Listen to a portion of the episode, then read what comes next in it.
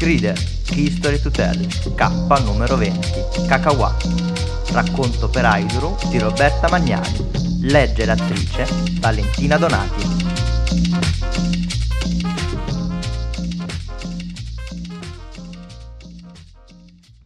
Un tempo, in un piccolo veld davanti alla gran foresta della gola, abitava un povero uopima che non aveva di che sfamarsi riusciva a stento a procurare il pane per sua moglie e per i suoi due figli, Gioco e Cabosse.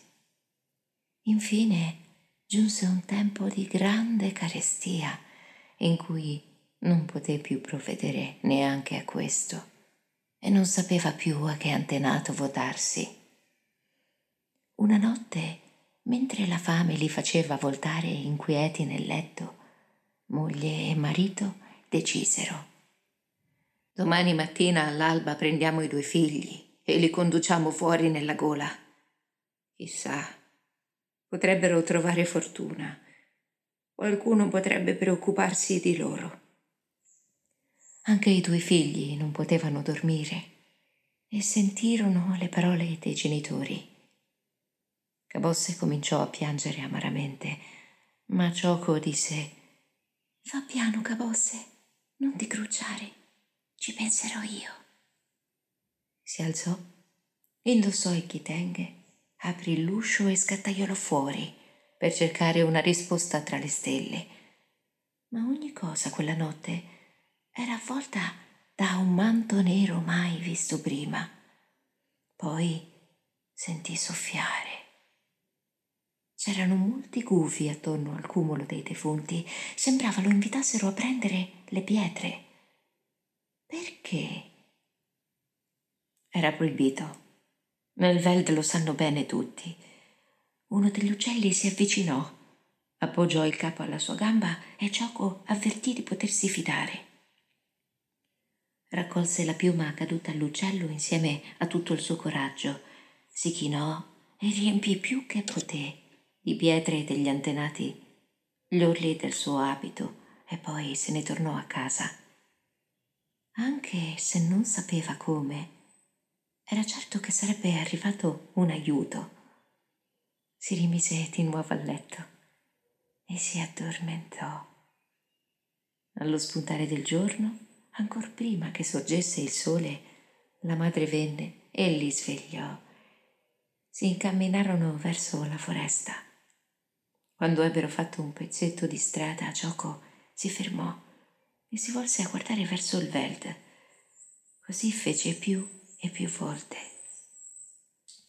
Aveva buttato ogni volta sulla strada una delle pietre che aveva in tasca. Quando giunsero nel bel mezzo della foresta della gola, non vi erano mai stati in vita loro così addentro. Il padre disse Stendetevi accanto al fuoco e dormite. Noi andiamo a spaccare legna più in là. Aspettate qui, fino a quando non torneremo a prendervi. Ciocco e Cabosse rimasero accanto al fuoco, attesero fino a sera, ma nessuno venne a prenderli. Quando fu notte fonda, Cabosse incominciò a piangere. Ciocco, che non aveva perso la speranza, disse Aspetta soltanto un poco finché sorga la luna. E quando la luna sorse, le pietre antenate iniziarono a brillare e indicarono loro un cammino. Gioco sentiva in cuor suo di non essere solo. Strinse la piuma che aveva in tasca, prese Cabosse per mano e senza timori, passo dopo passo, seguirono le pietre, convinti di ritornare al loro verde ma la via tracciata dagli antenati non portava alla loro casa. Li avrebbe condotti al centro della gola, ai piedi di Cacaua, l'albero delle origini, e fra le sue radici avrebbero incontrato gli spiriti antenati, sarebbero stati accolti nelle loro kral e avrebbero conosciuto i segreti della prosperità di un tempo. Alla fine della via di pietre si sarebbero trovati di fronte al catalogo dei loro destini. Lì avrebbero dovuto superare alcune prove. Solo così avrebbero potuto risollevare le sorti del loro Welt e riabbracciare i loro genitori. Camminarono tutta la notte e quando fu mattina giunsero davanti a Cacaua. Ciocco e Cabosse restarono un poco in disparte ad osservare. Al centro del petto una strana sensazione. Il cuore batteva al contempo di paura, nostalgia e speranza. Chi sono quei grandi uomini? I loro volti e questo luogo? Quel suono e quel canto non ti pare di averlo già sentito? disse Cabosse. Di conoscerlo in fondo. Sembra un villaggio di quelli dei racconti dei nonni, continuò Gioco. Così, stretti l'un l'altra, parlavano e non si accorsero che un grande uomo e una grande donna si erano avvicinati e gli chiedevano di seguirli. Per mano li condussero al centro del Veld per ascoltare la loro storia. Al centro del piccolo Veld sperso nella gola c'era un albero. Non era grande, ma sembrava contenere un mistero. Era pieno di frutti colorati. Lo circondavano una decina di kral variopinte dal tanto cibo che le decorava. Radici, bacche, Semi, frutti e fiori erano messi ad essiccare sopra i tetti. Fra le trame delle pareti, persino le finestre parevano da mangiare e grandi figure mimetizzate fra il sole e i colori abitavano il villaggio. Grandi e dipinti, parevano statue di pietra antichissime. Offrirono senza esitazione ai due figli il cibo sulle loro kral e li ascoltarono con grande attenzione raccontare di tutto ciò che gli era capitato, della carestia, dei genitori disperati, dell'abbandono nella gola, della ricerca della strada di casa. E più Cioco e Caposse raccontavano, più li osservavano, più mangiavano e ridestavano i loro sensi, più questi grandi uomini gli ricordavano i disegni sulle loro di capanne. Ma non poteva essere. Oh sì, Cabosse, e se fossero proprio loro? sussurrò Cioco a Cabosse. Cioco si fece forza. Siete voi?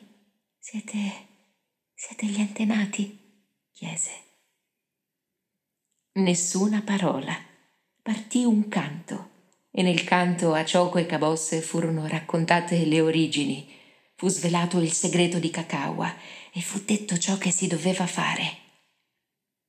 Avrebbero potuto decidere.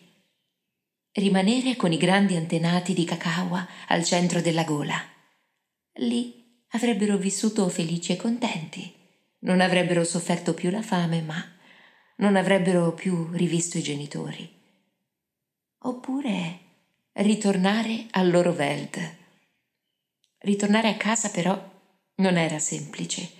Avrebbero dovuto imparare a donare e a ricevere.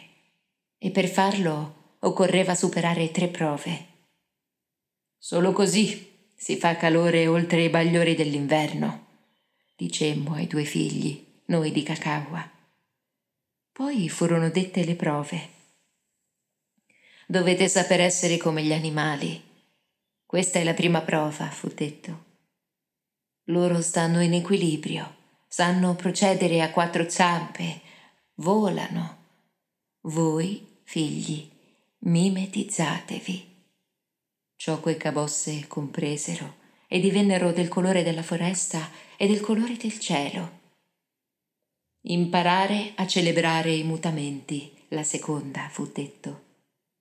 Ascoltate le vibrazioni profonde della natura. Chi vive secondo natura è più facilmente destinatario di un miracolo. Cioco e Cabosse compresero e presero parte al canto di Cacaua. Abbandonare il proprio nome per ricevere in cambio il proprio destino, la terza prova fu detto. Così Cabosse donò il suo nome al frutto e Gioco al seme. E dato che le fiabe seguono le leggi della natura, giunse il tempo per le pietre degli antenati di rimescolarsi, per indicare la via di casa, perché i segreti erano stati conosciuti e ora i figli potevano fare ritorno dai genitori e riportare la prosperità di un tempo nel loro Welt. Così da allora, ogni giorno allo spuntare del sole, dal villaggio davanti alla gran foresta della gola, tanti uopima partono e nella gran foresta s'addentrano per raccogliere i frutti dai centinaia di cacaua che hanno piantato. E all'arrivo del manto nero della sera si radunano intorno alle loro cral variopinte dal tanto cibo che le decora. Radici, bacche, semi, frutti e fiori messi ad essiccare sopra i tetti. Fra le trame delle pareti, persino le finestre, sembrano da mangiare. E suonano, cantano, mangiano e bevono, grazie ai semi di gioco e ai frutti di cabosse. La storia finisce quando un giorno un gufo torna al villaggio, si posa sopra il cumulo dei defunti e il figlio gli riconsegna la sua piuma. Quella che vi abbiamo raccontato è la nostra storia, dolce o amara che vi sia sembrata. Qualcosa portatela con voi e qualcosa lasciate che torni a noi. Noi ci rimettiamo le ali per continuare a portare per molti secoli, per spazi sconfinati, in ogni dimora terrena, la magia delle storie di Kakawa.